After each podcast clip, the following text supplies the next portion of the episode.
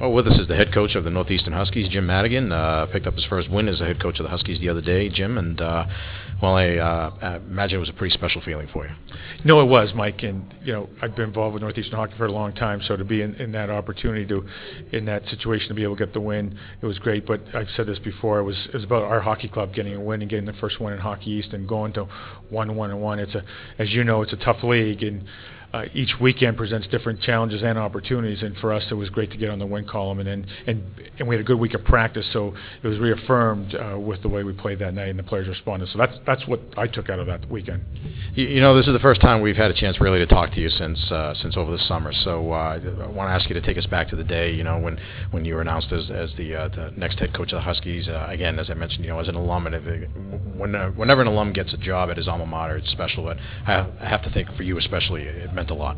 No, it absolutely did. It was it was a process that you know began when Greg left uh, to go to Toronto, and you know I talked to uh, Peter Roby, our athletic director, about you know my candidacy, and you know that opportunity it had happened a few years earlier, and, and it just wasn't the right time for me. So you just don't know when that window is going to still be open or closed. So uh, you know Peter and I had a couple of real good conversations, and being announced on July 26 was a was a was a fun day, enjoyable day, a great day for for not just myself but my wife and two kids who have been part of have sacrificed an awful lot for for my hockey. Um, uh, commitments over the years with the pro game and, and, obviously on the college side of the game. So it was great.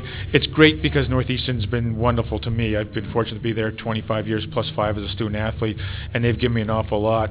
Uh, you like to think that you contribute back to the to the organization, and I like to think that I have, but I by far have taken a lot more out of the university than what I've been able to contribute back. So it was special, and more importantly, it allowed us now to move forward, hire a great staff, which I'm fortunate to have, you know, Jerry Keefe and Pat Foley with us, and then uh, these great group of young men that we have who, who had some had to show some resiliency last year at the end of the season and played well, great second half, and, and they're back this year. You know, wanted to take it to the next step, get one more game uh, into the Hockey East tournament, which would get us into the championship game.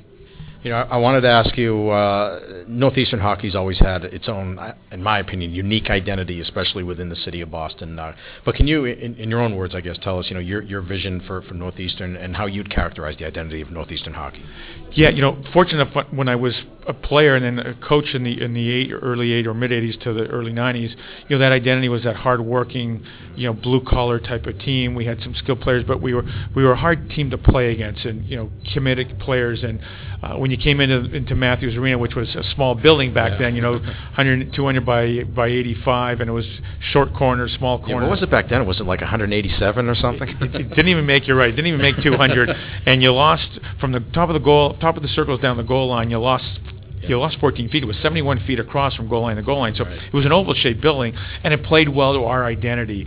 Uh, and so I thought we had some success, you know, when I was playing in early coaching. And then, you know, the building got enlarged and the style changed. And I thought then that when uh, when Greg Cronin came back, uh, not that he reinstituted the full identity, but he got back to I think an identity that he was used to playing when he was at Maine, and one that was successful to Northeastern. That was again hard to play against. We're going to be physical. We're going to be in your face. We're going to have some skill, but we're going to we're going to take pucks to the net. And you know that we've been fortunate as a new coaching staff to be able to play off that momentum that the previous staff has, established because that's how we want to play.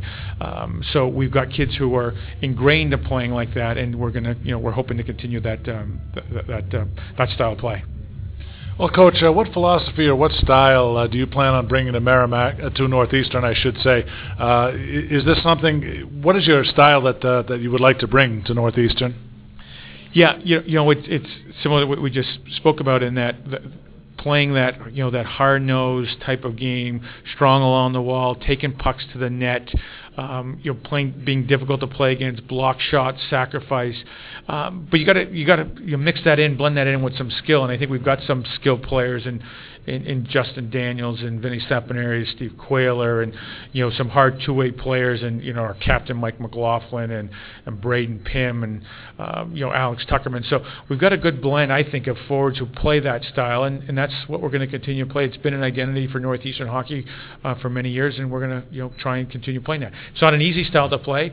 You got to get players to buy in every single night about sacrifice, but they you know t- early to this year they've they've bought in and and they've um, and they've played well uh, playing this style.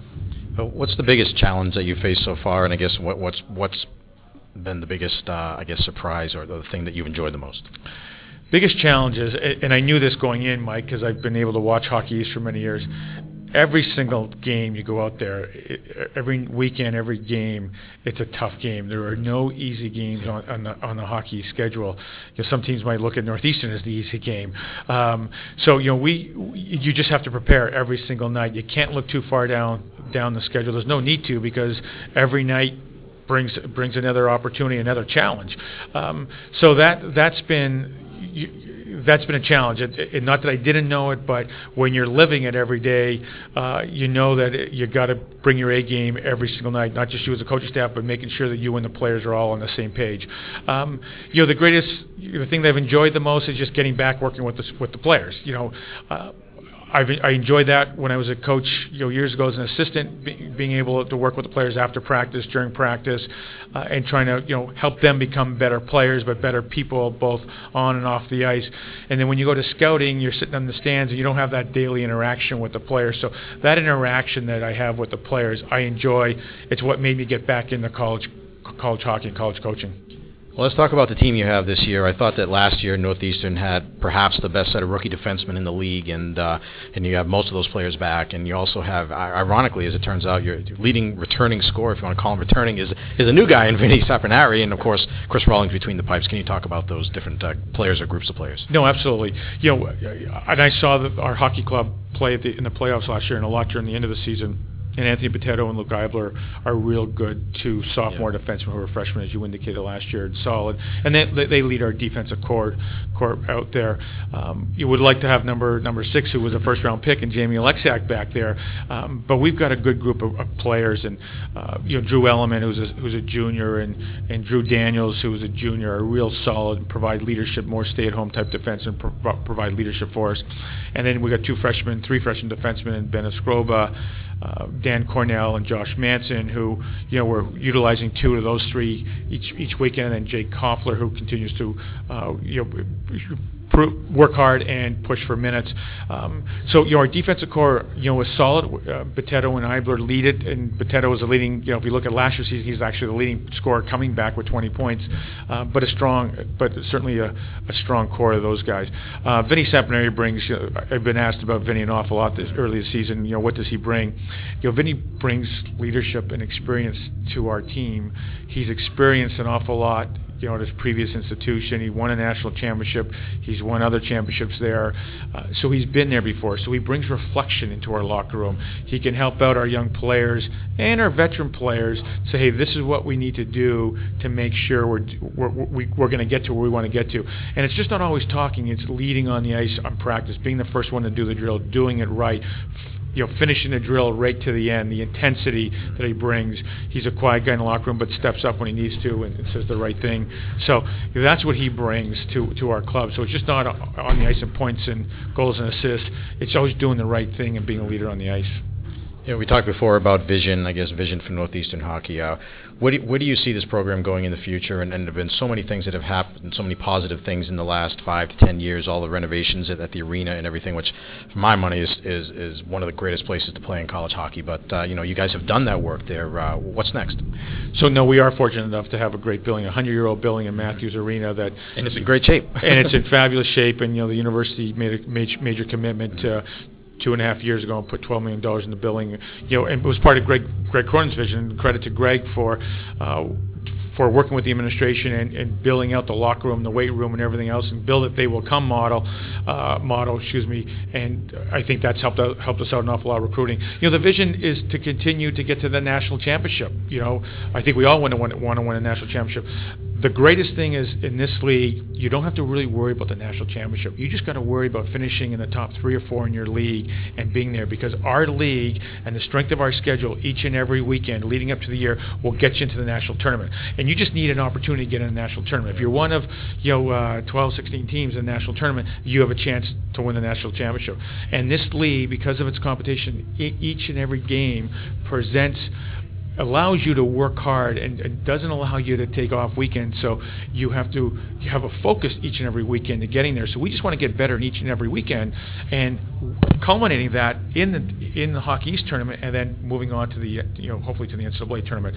Um, so that's our goal. You know, the university has always wanted to make you know, hockey, uh, its number one flagship sport. It's put the resources towards it. Um, you know, that's something we want to deliver. We've we've flirted with it two of the last three years. We've been in the NCAA tournament, and Greg Cronin and his staff did a great job getting there. We need to try and sustain that and take it one more step in the tournament.